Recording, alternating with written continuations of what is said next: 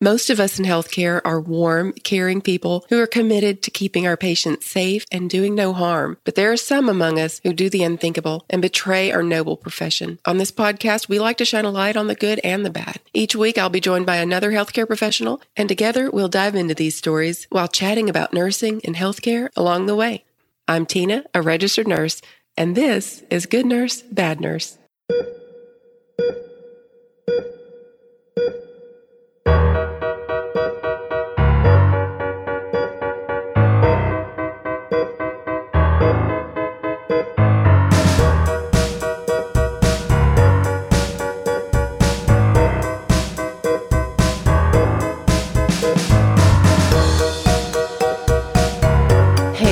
This is Tina again with Good Nurse, Bad Nurse. Welcome back to another week of true crime stories and nursing and, well, really healthcare. Let's don't say nursing because we talk about other professionals in healthcare. And this week we're going to be talking about EMTs and paramedics. We're going to talk about the difference between the two of those and I have an EM. I have oh my gosh, I almost said it again. I have a paramedic on with me today and a nurse, and it's just one person. I'd like, I'd like to introduce you to Natalie. Natalie, welcome to the show. I'm so glad all. to be here. Thank you this is a really special show because number one, Natalie is the good paramedic or the good nurse or whatever you want for to call it for this particular show. Because when we get to that portion and we start talking about Natalie, for one thing, I the fact just the fact that she is both a paramedic and a nurse, I think is amazing but also she has a story. It is truly unbelievable, and it's one that if they put this in a movie, you would roll your eyes and just be like, "That's the dumbest thing." Ever. There's no way that would happen in real life. That's kind of ridiculous because it's so. It doesn't seem like it would happen. It was. It's so out there, but it did, and it's. It will warm your heart. You're. I, I just can't wait for you guys to hear the story.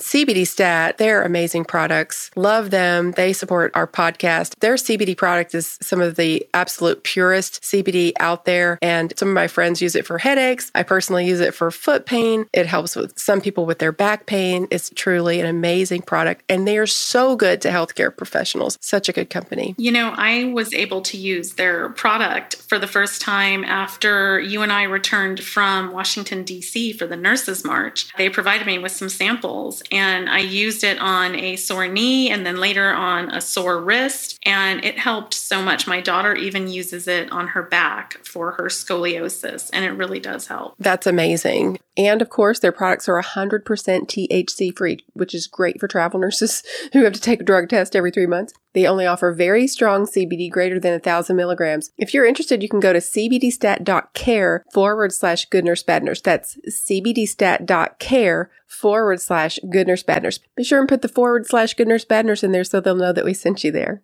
I also wanted to remind you that if you're interested in travel nursing, to go to trustedhealth.com forward slash good nurse and fill out a profile so you can see what kind of jobs are out there. And you can also see what they pay, the stipend, the hourly rate, all of that. I'm a travel nurse now with Trusted Health, and I absolutely love working for them. So go to trustedhealth.com, be sure and put forward slash good nurse so that they'll know that we sent you there, and fill out a profile today. Without further ado, it's a bad EMT story that is it's a cautionary tale for sure. I want, I, I really, I like these kinds of stories because I feel like it really helps people in healthcare, especially nurses and you know EMTs, paramedics, people that are that have access, you know, to supplies and medications. It really helps, I think, to teach them how important it is to be really careful and to be honest and about you know integrity and what what your responsibilities are, but also how dangerous it can be if you decide to cross a line at some point, you know, take things into your own hands. So, with that, I guess we can get started with this story. This is the story of Michael Whitehead. He was an EMT in Kentucky. At the time that, that this happened, he was 26. He had been an EMT for seven years and had recently moved to Louisville, Kentucky with his wife, Ashley. Ashley was 24 when this happened, and they had a young daughter. She had been sick on and off throughout their marriage and had made several trips to the emergency room once her illness just got to the point that it just wasn't tolerable for her, each visit basically concluded with the same result. She would be released home with a referral to a specialist. I don't know why she maybe I don't know if she did go to the specialist or maybe they, for insurance reasons or for just financial reasons they didn't, but for whatever reason she just kept getting worse. And in 2008, she was admitted to the hospital and was diagnosed with Crohn's disease. So by this time, she, she was under the care of a physician and would complain about headaches and stomach pains. You know, Natalie, I don't know if you've ever cared. I'm sure working on the floor that you and I worked uh, on together, I'm sure you've had patients that have. Oh, sure, disease. and it's so painful. It just when they have flare ups, they it truly you truly have to stay on top of the pain medicine because they truly do hurt. Their blood pressure goes up, and you can just tell they're in pain. And that is one thing that you need to stay on top of is their pain medicine because it is it's a flare up, and then in a couple of days it'll get better. But there are times where it is it's ex- excruciating. Yes, and it's a lifelong uh, disease for them that they have. Sure, and you have to change your diet. You can you can't eat certain foods, mm-hmm. and it's a whole lifestyle change. Yes, absolutely. And people can get to the point that they have to have surgeries, bowel resections, colon yeah. resections, mm-hmm. right. It's not only a physically difficult d- disease to have, but emotionally, sure. you know, psychologically, it just affects them in so many ways. So I have so much compassion for pe- for the people going through this because it's just something I can't imagine having to deal, you know, with right. something like this. So that's what she was going through. And also, a really, you know, I can't imagine having to be the spouse of someone or the significant other of someone going through this and watch them, you know, have, you know, be in that much pain and suffering and you feel like there isn't anything you can do for them. Right. So, well, even though she was under the care of a physician, she did seem to be getting worse and would, like I said, complain of headaches and stomach pain. So in 2009, he called Michael called 911 and said that his wife Ashley had accidentally overdosed in their shared apartment. According to court documents, he advised law enforcement that his wife was chronically ill and was on prescription pain medication. So when help arrived, Ashley was in cardiac arrest and was rushed to the hospital where she later died. So during a search of the couple's home, police discovered a prescription bottle for Dilaudid for Ashley but all 120 pills were missing and unaccounted for. So, a typical overdose case was starting to look more like a homicide case as the investigation continued. The county coroner made an alarming discovery of needle marks on Ashley's feet and arms and concluded that she died from a lethal combination of Phenergan and hydrocodone. So, Michael later admitted that he took it upon himself to treat her illness with stolen supplies from his employer. Over the course of six months, he took IV fluids from his employer and administered them to Ashley before his treatment methods progressed. He confessed to crushing her prescribed pain pills and administering them intravenously. So, Natalie, the when I first started working on the floor, I was working on a PCU when I was a new grad. I remember being so shocked, eh, just completely shocked. And I was 40 years old when I went to nursing school. So I had lived a little bit and seen a little, seen a so few you things. Thought. I thought I had no idea. I was so naive. And I did not even know the things that people go through who struggle with and suffer from substance use oh, disorder. People yes, who, it's yeah, it's horrendous. I knew we had an opioid sure. crisis. I knew that we had a heroin crisis that that especially in this area that obviously these recreational drugs or illicit drugs are a problem, especially in the area where we live. I did not know though that injecting medications could lead to the problems it could lead to, like bone infections and skin infections and yes. heart infections. We see right. that a ton in the hospitals, or mm-hmm. endocarditis. Endocarditis is huge. It's an infection of the lining of the heart that's caused because you inject you know, crushing up medicine, even if you that you try to heat it up so that it melts or whatever, you you don't have a sterile environment in your house, and so you mixing even if you try to get sterile water somehow or you think you know you have you do, you try your absolute best to keep things sterile. It's you're not keeping things sterile. There's just no possible right. way. You're then mixing up this medication and you're going to put it in, in, you know introduce it into your bloodstream. And that then ends up going straight to the heart. pumping through yeah. your heart yeah, and so then you get an infection of the lining of the heart. You can also get infections, local infections there, right where the injection site is. You can get skin infections.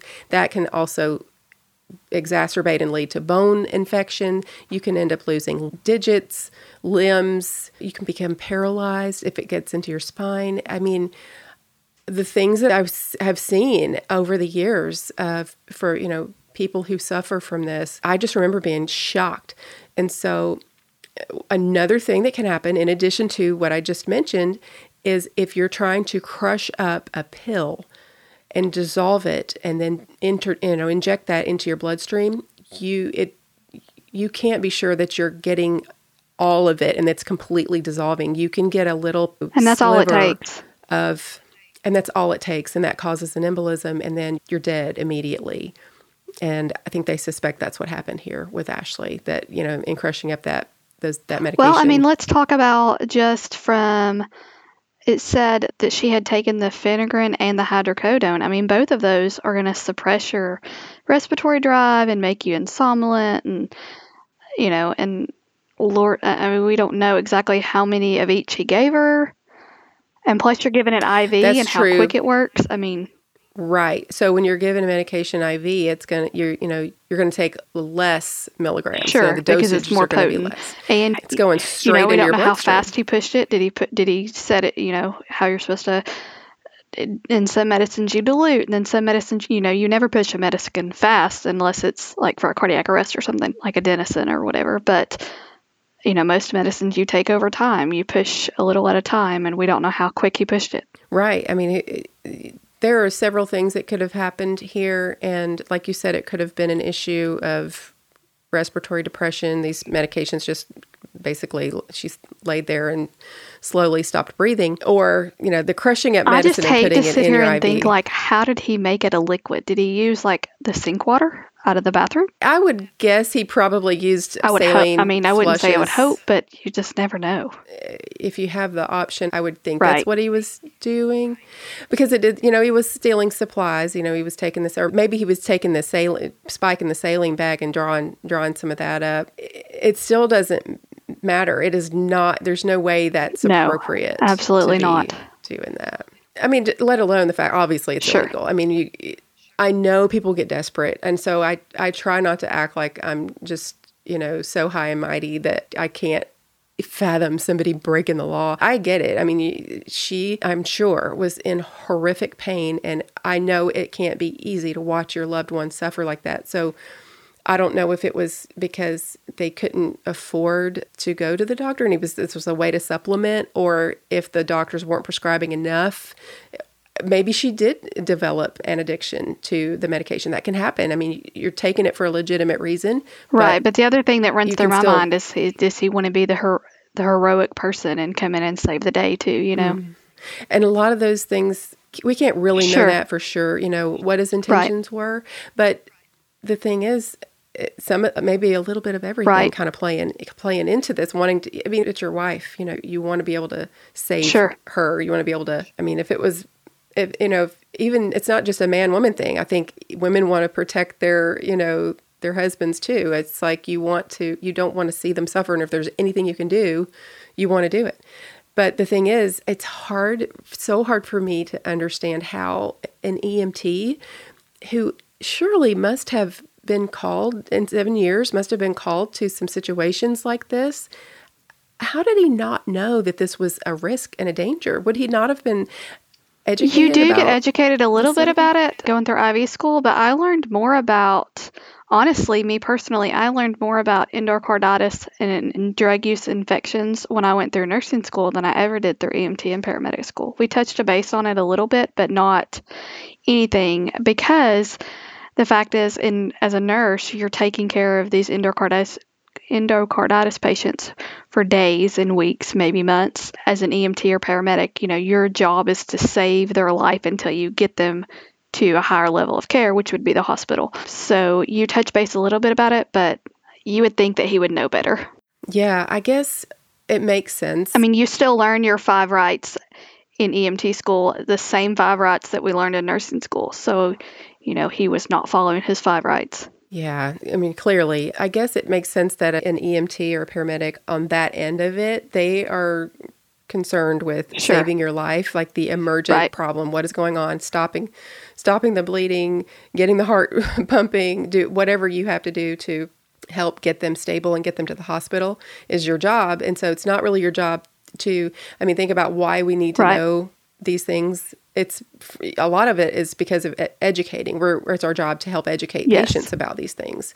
And uh, EMTs and paramedics are not concerned with education. we're not. of the time. it's you know, how do we get there alive? How do we get them alive and keep them Mhm. alive until we get to a higher level of care where we have doctors and more nurses? And you know, when you're going 90 miles an hour and down the highway and it's just you in the back of the ambulance, I mean, it's a little different than being in a hospital in a code situation where you have physicians and nurses and respiratory therapists and you're everything like you're the pharmacist, you're the respiratory therapist, you're the physician, you're everything in the back of the truck with just you. And Mm. sometimes you may have a Wow. firefighter with you, sometimes you don't. Well, investigators interviewed Michael's colleagues and they kind of got mixed reviews. That happens. I mean, you know, people have different interpretations of things and different perceptions, but some colleagues said that they were really just completely shocked that when they heard the news that he was facing these serious charges, including a count for murder, obviously. They said that he was no doctor death, that he had no intentions of harming his wife. They described him as a compassionate person and someone who would do anything to help. They also remarked that they knew that Ashley was in constant pain and that Michael felt bad about not being able to help her. Contrastingly, though, there were other coworkers who weren't so quick to come to his defense. They kind of spun a little bit different story about his character.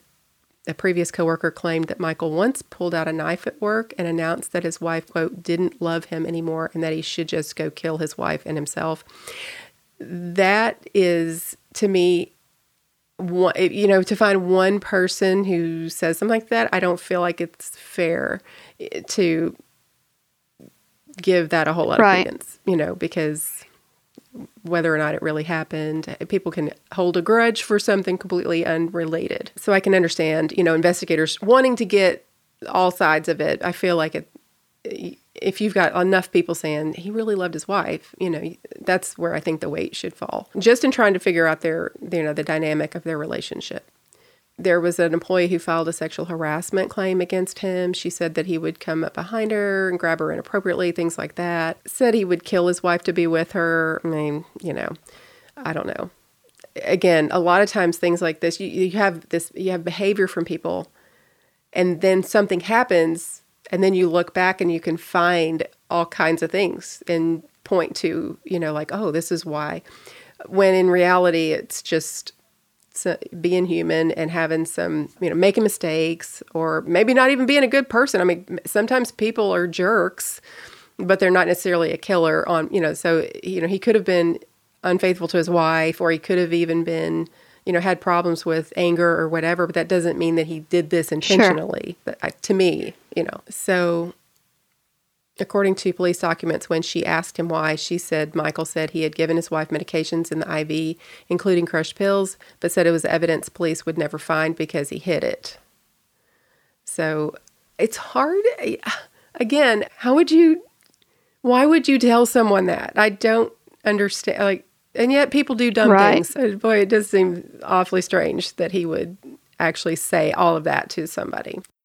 Are you thinking about going back to school to get a master's degree, maybe a family nurse practitioner degree? Well, it's so important to choose the right program. Samuel Merritt University's MSN FNP program has a 100% employment rate after six months. Unbelievable. And Samuel Merritt University has been kind enough to continue to sponsor our podcast, and they want us to let you know they're continuing to offer a $10,000 scholarship to anyone enrolled in their MSN, DNP, or family nurse practitioner programs. If you're interested in getting more information about about these programs, you can visit them at smumsn.com. That's smumsn.com.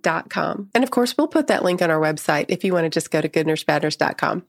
She said that she saved a file on her laptop about their chat. She also said Michael asked her to delete the files off his computer hard drive, but she refused. In August, search warrants were served at Michael's grandmother's home in Jeffersonville, Indiana, to get his computer. So, during an interview with investigators, Michael admitted that he had been physically violent with his wife previously and had choked her. He would later take to an outline forum to publicly provide his account of events. That was on Reddit, I believe, and would remark that while he made regrettable mistakes in his marriage, the mistakes did not result in the death of his wife, despite the story spun by the prosecutors and media. Michael's initial charges included murder, domestic violence, wanton endangerment, ta- tampering with physical evidence, practicing medicine without a license, and theft. The charges were later amended to reckless homicide, practicing medicine without a license, and two counts of theft. He pled guilty to the amended charges and was sentenced to 12 years in prison. The case was not taken to trial due to him agreeing to this plea deal for the reduced charges. Kentucky law allows for the possibility of an early release for certain offenders. After serving anywhere from 30 to 180 days in prison, these individuals may be eligible for probation. So in September 2010, he applied for the possibility of an early release, but he wasn't granted by the judge at that time. So the Commonwealth Attorney's Office argued Michael should have to serve the entirety of his 12 year sentence. He, however, only served six years of his 12 year sentence and was released early in 2015 after completing multiple rehabilitation programs that awarded him time off his sentence. As I said earlier, he did uh, he would go on online forums and kind of give his accounts of the event. He remarked on his Reddit post that Prison afforded him time for introspection, and during his incarceration, he endeavored to make amends for his actions. He stated that he exercised good behavior, took multiple rehabilitation classes, and became a jail quote jailhouse lawyer to assist other inmates with their own legal battles. According to Michael, he even developed a PowerPoint to educate EMTs and paramedics on his mistakes and help them learn from his errors. I do think that's admirable.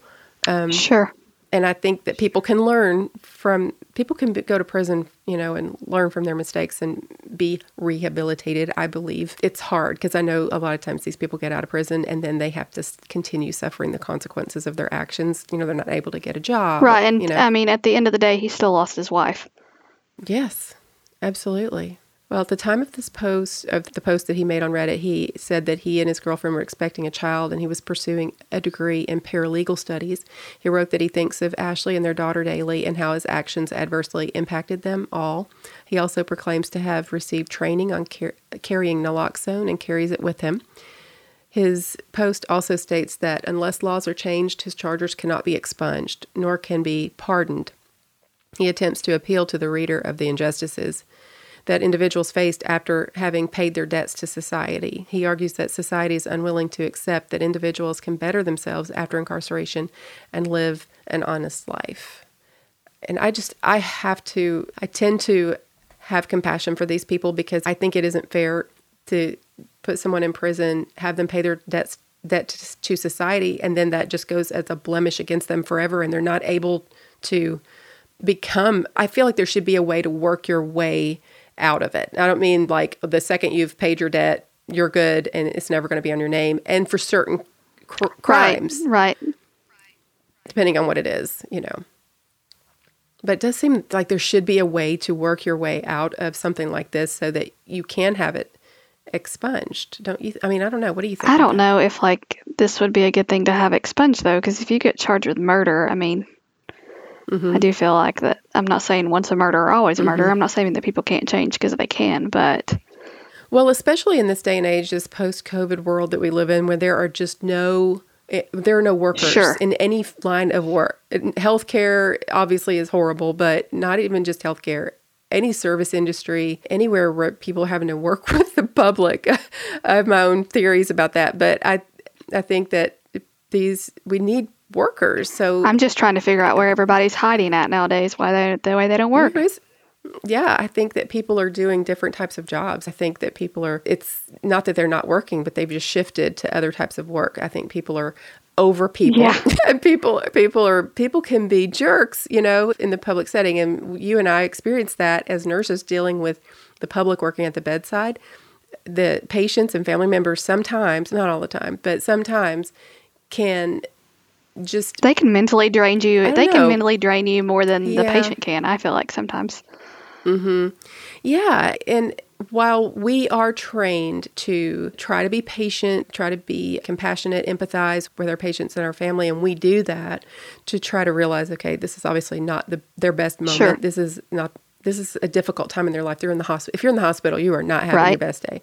So, just trying to rem- rem- remind yourself of that. But then sometimes I think people just the fact that they are going through something and they are in the hospital that they feel somehow entitled to just take it out on the staff and we all had better you know like i said healthcare restaurants anywhere that you have to go and deal with someone who is providing a service we all need to check ourselves and realize that we're we may not have that service if we aren't nicer to people and kinder to people and more patient with people and appreciative. Sure. mean, No, do- I what do you agree.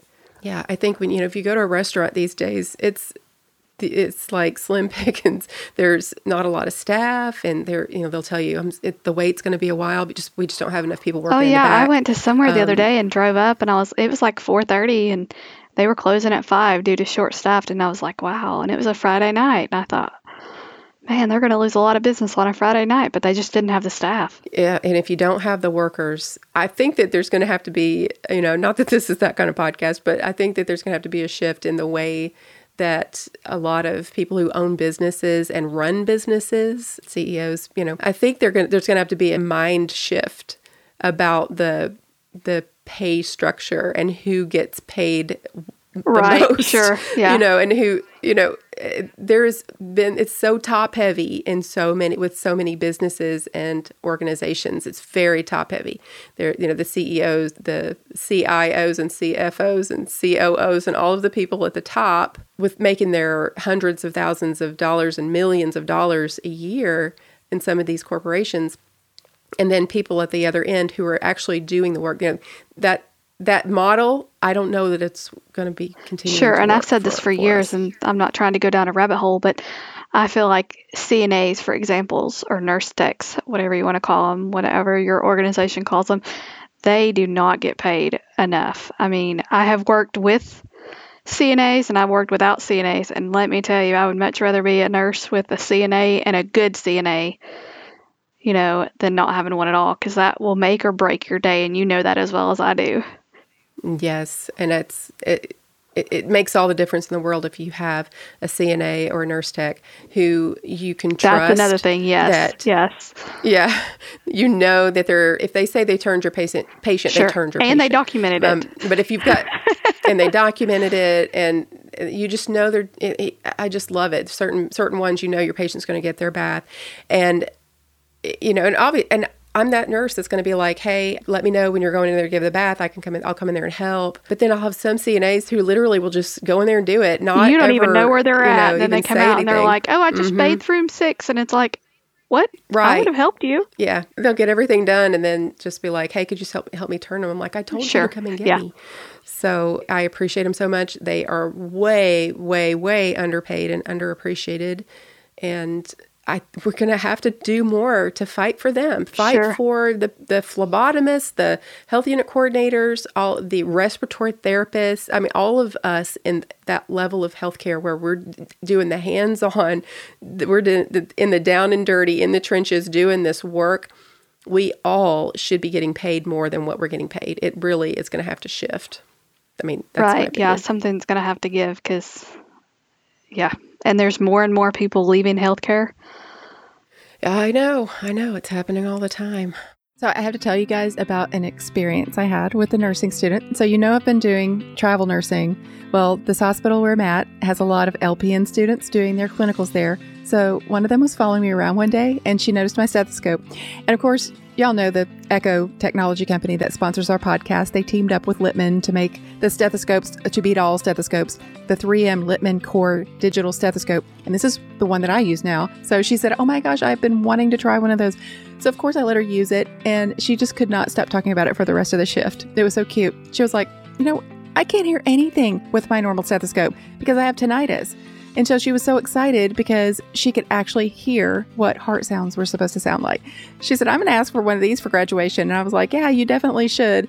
So, just so you know, the Eko technology that makes the stethoscope so amazing. Uh, you can enable it with a flip of a switch. You can turn it on and off. It has active noise cancellation up to 40 times amplification, wireless auscultation using Bluetooth technology. It connects with Eko's free app and software so that you can visualize, record, share, live stream, analyze heart sounds, lung sounds, and whatever body sounds you want to listen to. So you can go to ekohealth.com and use the promo code GNBN to get $50 off your order.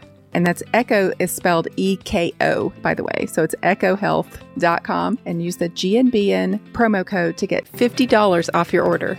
Did you know that you don't have to go all across the country to be a travel nurse? You certainly can, but you don't have to. I literally took an assignment that's an hour and a half away from my house, and I love it. I can stay in a hotel room if I want, or I can drive back home. So it's the best of both worlds for me. For my next assignment, we're going to get a cabin in the mountains that's about two hours from our house. So it'll really be like a little getaway. Also, one of my really good friends is going with me so we can share expenses. You guys, even if you're just a little curious about travel nursing, go to trustedhealth.com forward slash good nurse and fill out a profile so you can see what kind of jobs are out there and what they pay. Go to trustedhealth.com forward slash good nurse and fill out a profile. Well, I guess that kind of wraps it up. That's that that was the story and it's definitely like as I said, cautionary tale.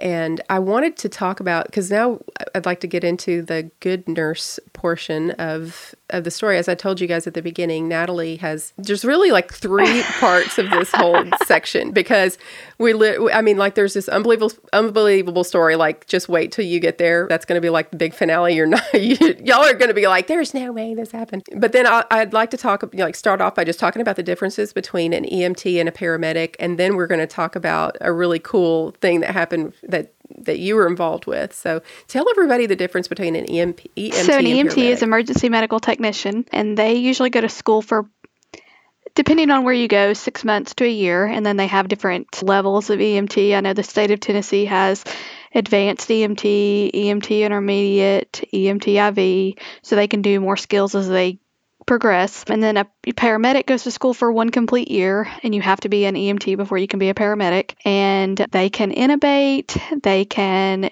put a needle in your bone to be able what we call an IO to be able to give intravenous drugs if we can't get an IV.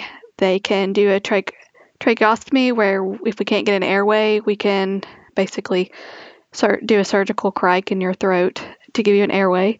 We can give all drugs. The only drug that we cannot give in the state of Tennessee, and this varies from state to state, is we cannot administer insulin in this in the state of Tennessee. And then in the state of Tennessee, paramedics cannot initiate blood. So, Tina, you know as well as I do, when we're in the hospital setting, giving blood is a, is a two RN check where two two nurses have to verify at the bedside together. Paramedics cannot do that. We can transport with blood after it's initially started, but we cannot initiate blood.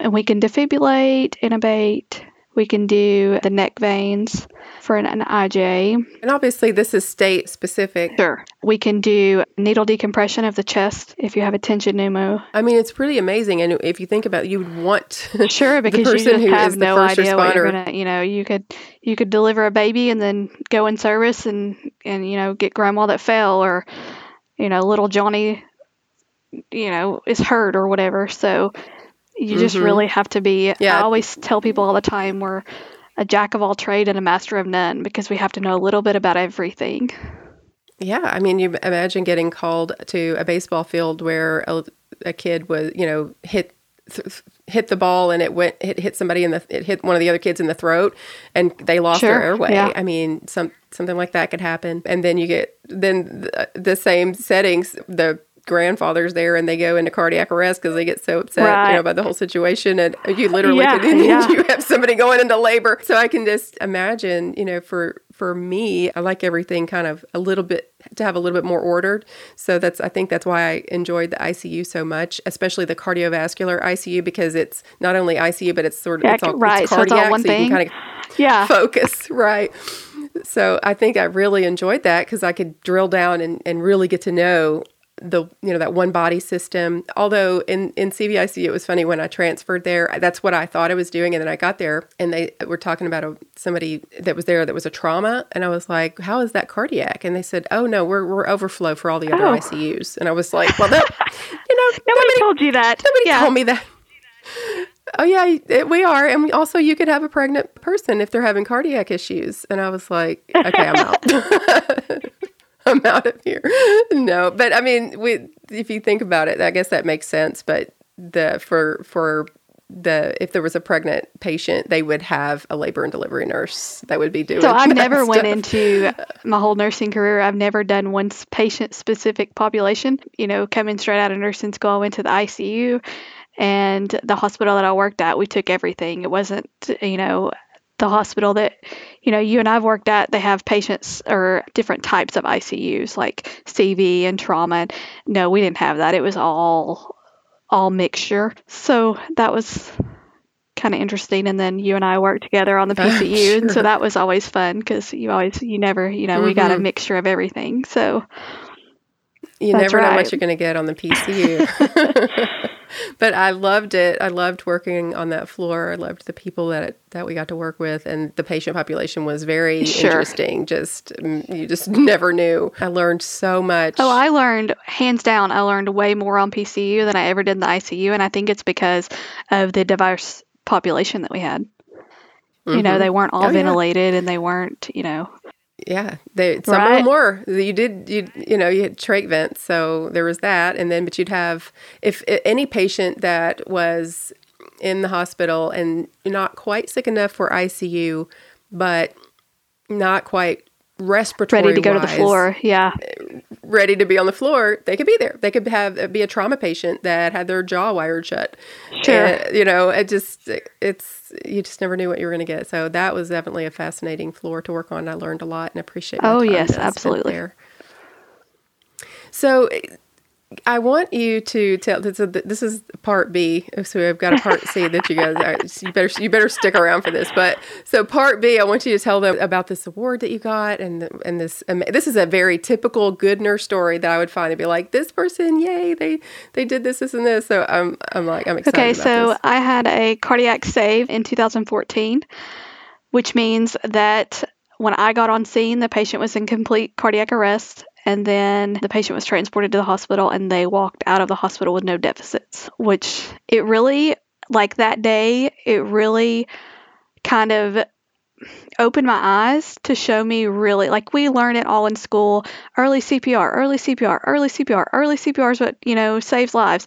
But to physically see that was just I mean I can close my eyes and take me right back to that scene because it was just a phenomenal heroic scene. So the story goes two people were biking and one of the bikers went into cardiac arrest. His friend started CPR on him immediately and then we got there took over and then he was transported to the hospital and he didn't have any deficits and walked out of the hospital. And we got to meet him later. So that was really cool that it just put it in perspective that really early cpr really matters early CPR and accurate chest you know, compressions. Yes. good good good chest compressions. It matters.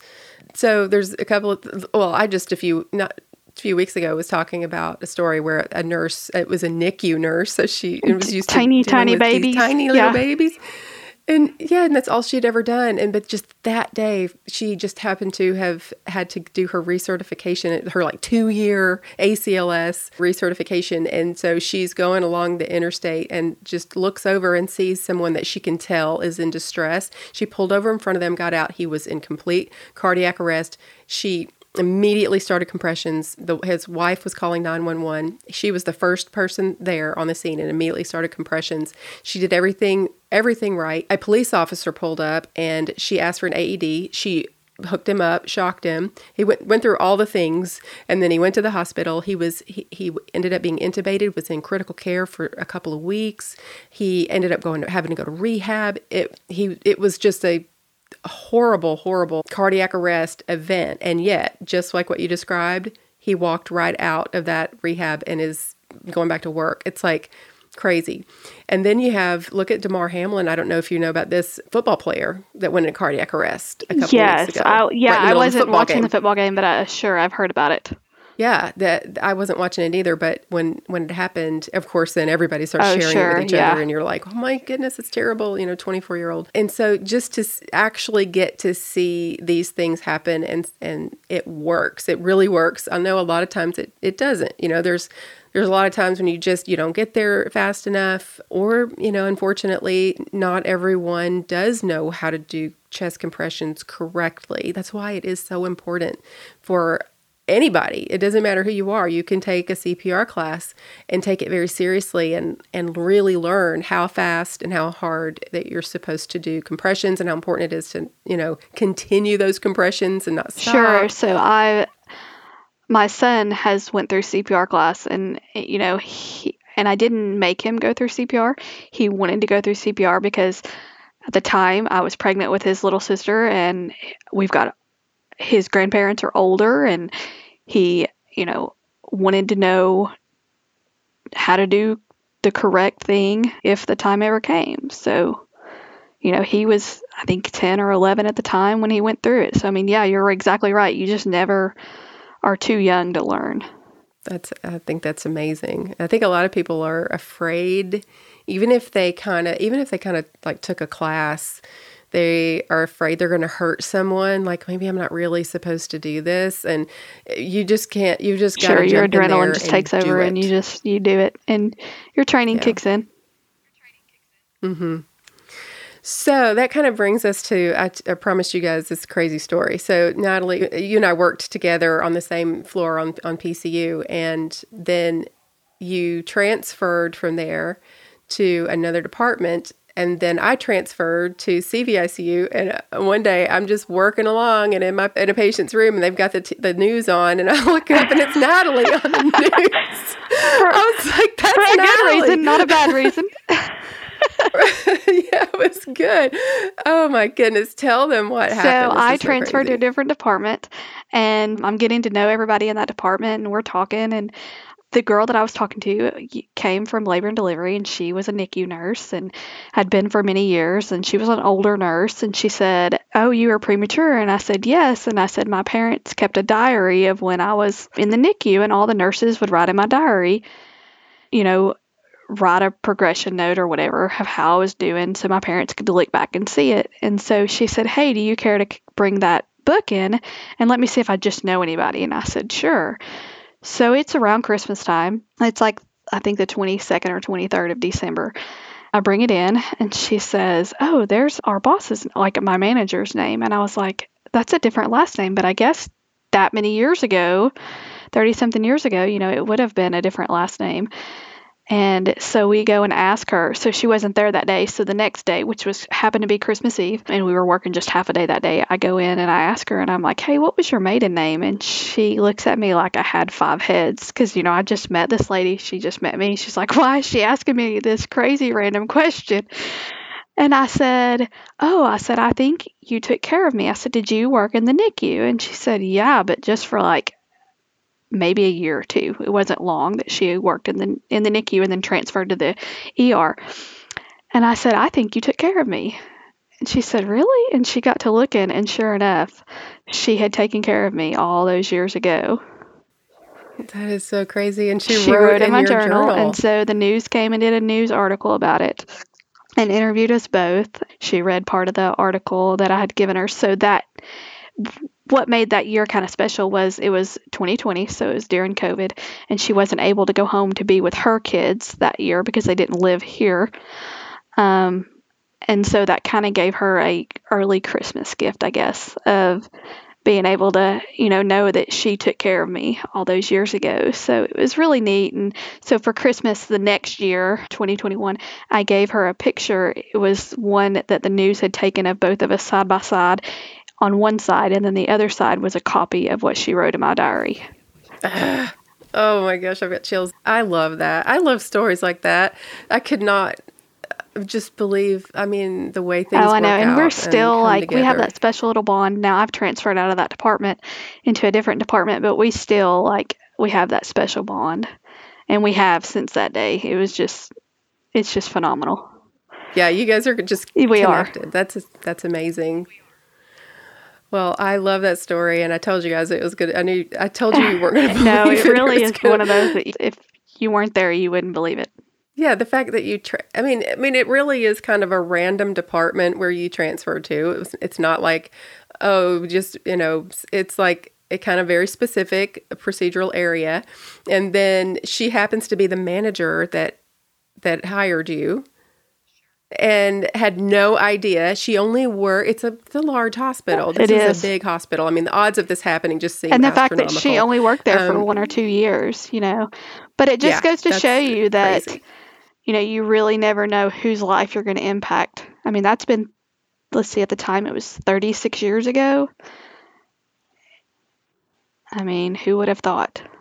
Well, thank you so much for coming on here and sharing your stories. Just really your amazing career that you've had so far. And you're I think you're an amazing person and you do such a good job taking care of your patients. And I would just tell you guys Natalie is an exceptional nurse. She's very thorough and she's just one of those nurses that's going to make sure she does everything to the letter, you know, correctly as as much as she can and is so good to her patients. So I appreciate you for what you do and continuing to stick it out at the bedside. Oh, yeah. We and need- I started nurse nurses. practitioner school, so I Mm, will end that.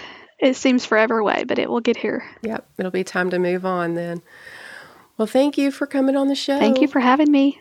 Well, I want to re- remind you guys you can reach out to me at tina at goodnursebadnurse.com and you can reach out to me on social media or just visit us on social media and follow us at Good Nurse Bad Nurse. And you can rate and review us if you would. I'd love to get a five star review and let's just say, hey, Tina, how are you doing? Love to hear from you guys. And I also want to remind you that even if you're a bad girl or a bad boy, be a good nurse.